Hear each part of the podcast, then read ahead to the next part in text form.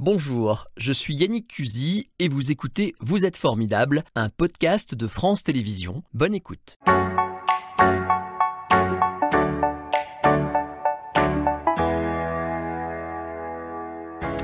Poussez-vous les moches, ça a l'air comme ça, euh, c'est normal, hein, vous en faites pas, ça fait partie du monde.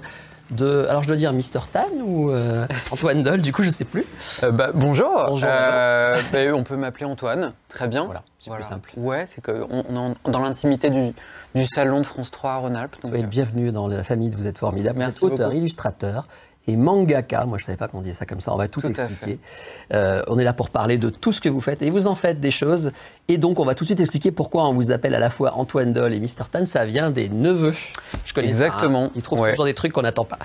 Ils aiment bien tritouiller vos noms en général et les miens n'arrivaient pas à prononcer Antoine quand ils étaient petits, donc ils m'appelaient Tan, Tan. Et, et c'est resté. Voilà, ils m'appellent toujours Tan aujourd'hui. Et je crois même que Arthur, c'est ça, un, un d'entre eux. Ouais. C'est lui qui a trouvé Poussez-vous les moches. Arthur a trouvé beaucoup de choses, il a ouais. trouvé « Poussez-vous les moches ». C'était des petites phrases qu'il disait quand il arrivait à l'école le matin, « Poussez-vous les moches », notamment quand il rentrait dans la cour de récréation. Et, euh, et, et beaucoup des titres en fait, de Mortelle Adèle viennent de, de discussions avec mes neveux et nièces ou avec ma famille. Ouais. Alors Mortelle Adèle, c'est évidemment votre personnage. J'en ai un là, il y en a plein. Euh, c'est un gros, gros succès. C'est difficile de dire à, à qui s'adresse euh, tel ou tel euh, hmm. personnage ou littérature, mais on va dire quand même que ça plaît beaucoup. Au... Okay, là, je vous laisse le dire, après tout, c'est pas à moi de le définir. Bah, c'est une série qui est principalement pour les enfants, ouais. euh, puisque c'est vraiment à eux qu'on cherche à s'adresser. Et c'est, euh, et c'est euh, généralement, on a tendance à dire que le, le, le héros, il a l'âge de ses lecteurs. Donc euh, voilà, c'est quelque chose autour, de, autour des neuf à onze ans. Ouais. Euh, et puis après, on s'est très vite rendu compte qu'Adèle, elle touchait les enfants, euh, voilà, elle touchait les enfants avant, elle touchait les enfants après, elle touche même les parents. Donc euh, aujourd'hui, on a tendance à plus trop parler d'âge. Quand on parle du lectorat d'Adèle, on, on, on s'adresse à la famille. Alors, vous vouliez devenir, euh, si mes infos sont bonnes, écrivain, et vous êtes devenu presque scénariste par hasard. Ouais, on ouais, ouais. On va expliquer comment tout à l'heure, parce qu'on expliquera en ouais, quoi vous êtes formidable, sûr. Quelqu'un vraiment formidable. Je vais essayer de remonter un peu euh, dans le passé, juste préciser que, je ne l'ai pas encore dit, ça, ça se vend énormément, ce sont des chiffres hallucinants. C'est ce qu'on appelle un gros vendeur. Oui, euh, bah, oui bah, tant mieux. Ça veut dire que c'est plein d'enfants qui lisent. C'est treize millions de lecteurs. treize millions, c'est fou. Ouais, treize millions, donc ça veut dire treize millions d'enfants qui lisent. Ouais. Et je me, je me suis dit, en apprenant ça, que ça doit être un poids énorme sur les épaules, parce qu'on n'a plus le droit de décevoir. Merci. treize millions, ouais, c'est, on est, c'est attendu au tournant. Quoi. C'est beaucoup de pression. Alors, ce n'est pas tant le, le, le nombre de ventes qui vous met la pression, c'est l'importance que ça prend dans la vie de ses lecteurs. Et Mortelle Adèle, c'est une héroïne que beaucoup d'enfants ont accueillie, vraiment un endroit sensible de leur enfance, puisque c'est un personnage qui porte aussi des messages forts, mmh. euh, qui sont aussi très liés à mon histoire. Et donc, euh, beaucoup d'enfants, étrangement, ont ressenti ça bien avant les lecteurs, les parents et les journalistes. Si voilà. on devait, pour ceux qui ne la connaissent pas, moi je ne la connaissais pas avant, mmh. bien content d'avoir fait sa connaissance d'ailleurs. Si on devait la définir, j'avais noté euh, porteuse de l'idée qu'on peut s'affirmer sans attendre la validation des autres. Je trouvais ça parfait. Assez sympa. C'est parfait. C'est ça ? Oui, c'est tout à fait ça. C'est l'idée qu'on n'est pas obligé d'attendre que les autres nous fassent une place, qu'on peut simplement l'inventer soi-même. Euh, c'est une petite fille qui cherche à hum, inventer sa place, à trouver comment exister dans le monde sans avoir à faire de concessions sur qui elle est. Et donc, euh, c'est célébrer sa différence, c'est célébrer ce qui nous rend bizarre aussi. Et c'est tout ça qui, pour moi, font ce petit personnage qui est beaucoup plus courageux que, que méchant. Il paraît que vous l'avez euh, créé très très jeune. Ouais. Genre quatorze ans, vous étiez vraiment... J'avais quatorze ans. Donc J'avais elle a eu une vie ans. Avant que vous soyez connue, célèbre, et elle aussi du coup. Elle a eu une vie avant le premier tome qu'on a fait avec Miss Prickly, qui était l'illustratrice avec qui euh, j'ai travaillé sur les sept premiers tomes, euh, puisque je la dessinais dans mes cahiers euh, à l'époque et... Euh, Et à l'âge de quatorze ans, c'est le, la pre- le premier croquis que j'ai fait d'Adèle, c'était à cet âge-là. C'était en dix-neuf cent quatre-vingt-quinze. Euh, elle a un... Alors oui, j'avais noté un truc, elle avait un autre nom avant, ça, ça m'a ouais. questionné. Elle s'appelait Lavernia. Ouais. Pourquoi ? Mais parce que je pense que j'ai toujours été sensible à ces espèces de mots un peu, un peu noueux, un peu, euh, un peu tarabiscotés. Je trouvais que Lavernia était quelque chose de très moche en bouche, qui, euh, qui lui fonctionnait bien. Et puis finalement, euh, avec le temps, elle s'est appelée Adèle. Alors sur la technique, alors pour le coup, moi je ne suis pas un spécialiste. Mmh. Si j'en prends un, je pourrais prendre les autres, on va prendre celui-ci. Prenons le euh, dernier. Donc ça s'appelle un strip, c'est ça ? On est sur du quatre cases ? Oui, tout à fait. On est sur... Peu, euh, voilà. sur, euh, sur super alors, efficace, ça, hein, honnêtement. Oui, c'est très dans l'énergie d'Adèle, puisqu'on ouais. est vraiment sur un gag en quatre cases, donc avec euh, une mise en situation, une interaction, une chute. Ouais. Voilà, c'est un peu la structure classique du strip. Le strip, c'est un, un genre de bande dessinée qu'on connaît depuis très longtemps, puisque c'était... Euh, ce qu'on utilisait dans la presse, notamment américaine, quand on avait de la place en fin d'un article, on mettait un strip. C'est ce qui a permis à des personnages très célèbres d'exister, comme les Peanuts, par exemple, Snoopy, euh, Kelvin Eops aussi fait du strip. Euh, Mafalda, c'était du strip. Je savais pas que ça s'appelait comme ça. Ouais, c'est du strip. Et donc, c'est une énergie qui, pour moi, collait super bien à Adèle. Je trouvais que ce personnage qui est beaucoup dans la punchline, qui est beaucoup dans la vanne, qui est beaucoup dans le, l'action-réaction, euh, en quatre cases, elle arrive à faire passer beaucoup de choses. Il euh, y a un truc que j'aime bien aussi dans... Alors, je donne mon sentiment, hein, mmh. puis après tout, alors, on l'a pas, on l'a pas dit, mais les adultes euh, le lisent aussi. De toute façon, j'ai mes gardes du corps en coulisses qui, qui rentrent sur le plateau si vous dites un truc pas sympa. Les parents comprennent aussi bien que les enfants, différemment, comment ils le vivent euh... Je pense que les parents le vivent avec, avec une, une, une lecture peut-être un peu différente. Ouais. Euh, alors, pas tous les parents. Il y a, on a beaucoup de parents sur Adèle qui, euh, qui comprennent le second degré. Et je pense aussi parce qu'Adèle, c'est un personnage qui s'adresse à l'enfant qu'on a tous à l'intérieur de nous, qu'on ait onze ans ou qu'on en ait quarante ou cinquante ou soixante. Euh, parce qu'on a tous, avant d'avoir été des adultes, été des enfants. Et il y a beaucoup d'adultes qui ont oublié ça. Donc, euh, c'est, c'est important de se rappeler que la désobéissance, elle fait aussi partie de nos vies. Et la spontanéité, la fraîcheur et la, et la façon immédiate de vivre les choses.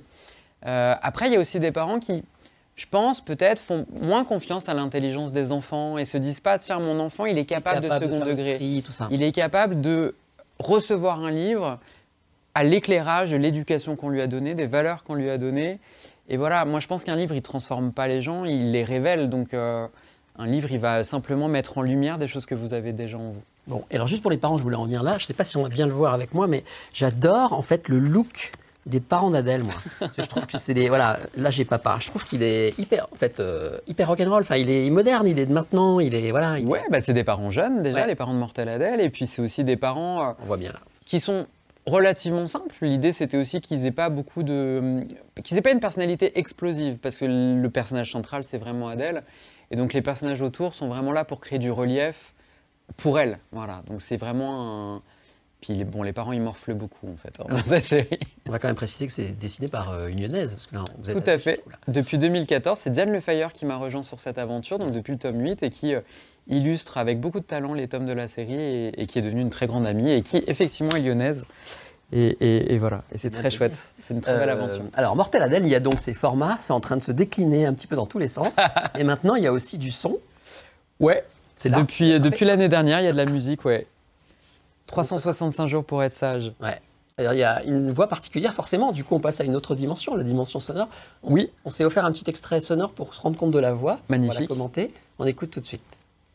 trois cent soixante-cinq jours pour être sage. Pas besoin de l'être tout le temps non plus, hein, faut pas exagérer. trois cent soixante-cinq jours pour être sage. Fais passer le message. trois cent soixante-cinq jours pour être sage. Bêtise, un jour sur deux. Voilà, on y est à, à découvrir, à écouter. Alors, plusieurs choses. Pourquoi passer à ça ? Pourquoi passer à ce côté chanson ? Ça vous manquait, cette dimension ? À la musique, euh, la musique, moi, ça a toujours été mon truc. En fait, quand je voulais être petit, je voulais pas être écrivain, je voulais être parolier. Je voulais écrire des chansons. Chez moi, on n'avait pas beaucoup de livres, mais on écoutait beaucoup de musique. Vous et j'ai quoi, par exemple ? Écoutez... On écoutait beaucoup de comédies musicales. Ah ouais ? Par exemple, je me souviens d'après-midi entier avec ma sœur à écouter Wayside Story. Et c'est vrai que hum, les paroles de chansons, pour moi, racontaient déjà beaucoup de choses. Et je trouvais ça hyper intéressant parce que ça permettait de raconter beaucoup de choses en touchant les gens très vite, en provoquant des émotions très vite. Et donc, je voulais être parolier. Et puis, le collège a été une période très difficile euh, où j'ai appris vraiment, en, en plus, à détester ma voix. Donc, je chantais plus, je parlais... C'est là que je voulais en venir. En fait, il y a un rapport entre ouais, la voix que pardon. vous avez... Vous l'avez choisie, la voix ? Parce qu'il y a un rapport avec vous-même. Oui, la voix de, euh, oui, la voix de Dorothée Pousseau, donc, qui est la comédienne qui interprète le personnage de Mortelle Adèle. Moi, depuis que je dessine Mortelle Adèle, j'ai toujours la même voix en tête. J'ai toujours une espèce de petite voix rauque, un peu... Hum, à la fois forte, un peu, un peu détonnante dans son, dans son énergie, dans ce qu'elle dit, et à la fois un peu friable, un peu fragile, dans, dans certaines vulnérabilités. Et je trouve que la voix de Dorothée Pousseau, elle a cette espèce de, de pluri, plurialité, ça se dit ? ouais. Pluri... Ouais. Euh, non, c'est bien. Voilà. Euh, qui, euh, elle voilà. Elle a cette palette incroyable qui la rend euh, extrêmement plurielle, voilà ouais. où je voulais en venir, et qui permet d'avoir cette palette d'émotions. Donc effectivement, la voix de Dorothée, ça a été une évidence. Quand, c'est moi qui l'ai contactée quand on, on a réfléchi à, à travailler sur la voix d'Adèle, et, et pour moi, c'était une évidence, elle a, elle a tout ça. Vous êtes un, un originaire d'Auvergne. Oui. C'est Chambéry, l'enfance ? Chambéry, ouais. J'ai grandi à Chambéry, je suis né à Chambéry, j'ai grandi à Chambéry, j'ai fait mes études à Chambéry. Wow. Et je suis parti euh, travailler ailleurs. Ouais. Quel souvenir euh, de l'enfance à Chambéry ? Je vous ai entendu dans une autre émission dire oh, « il ne se passait pas grand-chose ». Oui, alors après, avec, enfin, Non, de mon point de vue, de mon, de mon point de vue d'enfant, il ne se passait jamais grand-chose. Après, c'était une chance aussi de grandir dans une région qui est baignée par des lacs, qui est baignée par des montagnes, et qui a un écrin quand même pour grandir qui est quand même assez, assez dingue. Donc c'est vrai qu'aujourd'hui, ma vie de Parisien, elle est beaucoup moins... C'est différent. Beaucoup moins solaire, oui, c'est sûr. Alors, Mortelle, vous le dites aussi beaucoup sur beaucoup d'émissions, et je pense qu'on le sait si on s'intéresse à Mortelle Adèle, son... Je l'ai appelée Mortelle. Son... Elle est mortelle, il n'y a pas de souci. Son signe principal, vous la dessinez comme ça, ça part d'un trait, mm-hmm. c'est ça, hein, vous l'expliquez mieux. La barre de front, oui, tout à fait. La barre de front, et vous l'expliquez euh, par rapport à votre enfance aussi. Oui, bah, quand je l'ai dessinée, c'était au terme d'une période euh, complexe, puisque de la... J'avais quatorze ans, de la sixième à la quatrième, j'ai été victime de violences scolaires euh, euh, qui portent bien leur nom. C'est-à-dire le, le terme de violence était, était, était prédominant. Euh, j'aimais dessiner, on m'a fracturé le pouce par exemple. Donc, c'est un exemple, mais euh, pour, pour dire que c'était quelque chose d'assez sérieux. Et c'est vrai que j'avais cette sensation à un moment donné que, que, que je disparaissais, euh, que j'étais complètement... Euh, avalé par cette sensation, par cette douleur, et, et c'était très difficile d'en sortir. C'est difficile quand on a la sensation de ne plus avoir la voix pour dire ce qu'on ressent et de ne plus avoir la capacité de le, de le faire comprendre aux autres. Euh, parce que les violences scolaires, c'est très insidieux, c'est quelque chose euh, qu'on a beaucoup de mal à expliquer. Il faut, être, il faut que les gens soient présents pour voir ce qui se passe. Euh, ce que vous racontez, c'est toujours euh, déformé par le prisme de, de, de, de ce que les gens s'en imaginent. Donc, euh, et puis, ouais, on vous répond, c'est pas si grave, ou t'exagères. Oui, alors après, on parle aussi de mille neuf cent quatre-vingt-quinze, c'était ouais. une période où on prenait aussi beaucoup moins au sérieux les problématiques des enfants de ce type. C'était des histoires d'enfants, en fait. Moi, je me souviens d'être allé voir un, un prof, un seul, qui m'a répondu « Ah, mais c'est des histoires de gosses, réglez-les entre vous. Ouais. » et, et si vous voulez, il y a un moment donné où je n'avais d'autre choix que d'utiliser le seul médium que je connaissais pour m'exprimer, qui était le dessin. Et donc un jour, j'ai pris cette feuille et je, et je, l'ai, et je l'ai barrée, en fait, en disant euh, que tout le monde allait se faire voir, finalement. Et si tout le monde veut que je disparaisse, bah, que je disparaisse. Et j'ai, et j'ai rayé cette feuille. Et, et, et, et finalement, ce trait euh, a convoqué quelque chose. Et j'ai rajouté des yeux et c'est devenu cette barre de front euh, qui fait que le regard d'Adèle est si perçant et qui, d'un coup, a fait que quelqu'un m'a regardé et m'a refait exister à nouveau. Et c'était Mortelle Adèle. Vous en parlez avec beaucoup de recul. Je sais que vous êtes retourné dans votre collège un jour et que c'était ouais. très dur. Alors, vous arrivez quand même à évoquer ça euh, assez, voilà, avec beaucoup de force. Euh... Bah parce que déjà, je suis un adulte maintenant, ouais. donc c'est, c'est pas la même, même chose. Ouais. Euh, c'est, c'est une histoire. Moi, pendant des années, j'en ai pas parlé. C'est-à-dire que pendant des années, je me suis dit, euh, c'était pas un élément vraiment constitutif de mon, de ma vie. Voilà, je, je, je, je, je me suis dit, j'ai vécu d'autres choses, euh, graves, moins graves, mais en tout cas d'autres choses qui m'ont constitué. Et puis finalement, avec le temps, en allant dans les écoles, en comprenant pourquoi j'étais mal à l'aise quand je me retrouvais dans des cours de récréation, euh, pourquoi j'avais à ce point besoin de m'adresser aux enfants avec des personnages qui célébraient leurs différences et qui prenaient la liberté d'être autre chose. Euh, c'est aussi ce qui m'a fait me questionner sur ça et me faire me rendre compte que finalement, c'était peut-être pas si anodin. Euh, et j'en ai vraiment pris conscience le jour où je suis retourné effectivement dans ce collège, mmh. où je venais pour parler de ma carrière et de ce que j'avais accompli depuis. Et quand je suis rentré dans cette cour de récréation c'est et que je suis devenu tout blanc, mais vraiment, je, je me suis liquéfié. La journaliste qui était avec moi, elle m'a dit « mais, mais qu'est-ce qui se passe ?» Donc je lui raconte bah, « là, on m'a cassé le pouce, là, on essaie de me casser le genou, euh, là, on m'a dit qu'il fallait que je me suicide, et cetera » Et, et elle m'a dit, mais alors à l'époque on était à deux millions de lecteurs sur la série, et elle me dit, euh, mais aujourd'hui tu reviens dans cette cour avec deux millions d'enfants derrière toi. Ouais. Et je pense qu'il y a eu un déclic. Et moi j'avais toujours gardé des douleurs à mon pouce pendant des années, et, et, je, et je m'étais convaincu que je ne pouvais plus dessiner, et chaque fois que je dessinais ça me faisait mal, et, et je faisais des radios, et on ne trouvait rien sur les radios, et c'est, c'est, c'était, c'était presque... Ça, de, ça me rendait fou en fait. Ah, j'imagine. Et, et, je, et, et ce jour-là, j'ai plus mal au pouce. Bon. Et je, et je, je vais me suis remis à dessiner. Je l'avais pas prévu comme ça, mais c'est tellement intéressant aussi pour pas mal d'enfants qui vous écoutent. Ça ouais. peut aider, je pense, donc c'est important. Je voudrais quand même dire tout ce que vous faites. Je sais pas si on pourra tout dire. Euh, je passe vite, vite fait, pardon, par les mangas. Alors moi, je suis moins client, ouais. mais je sais qu'il y a beaucoup, beaucoup de clients pour ça. Qu'est-ce qui vous a pris de devenir. Donc on dit mangaka. Mangaka, tout c'est à ça. fait. Ouais, c'est ça.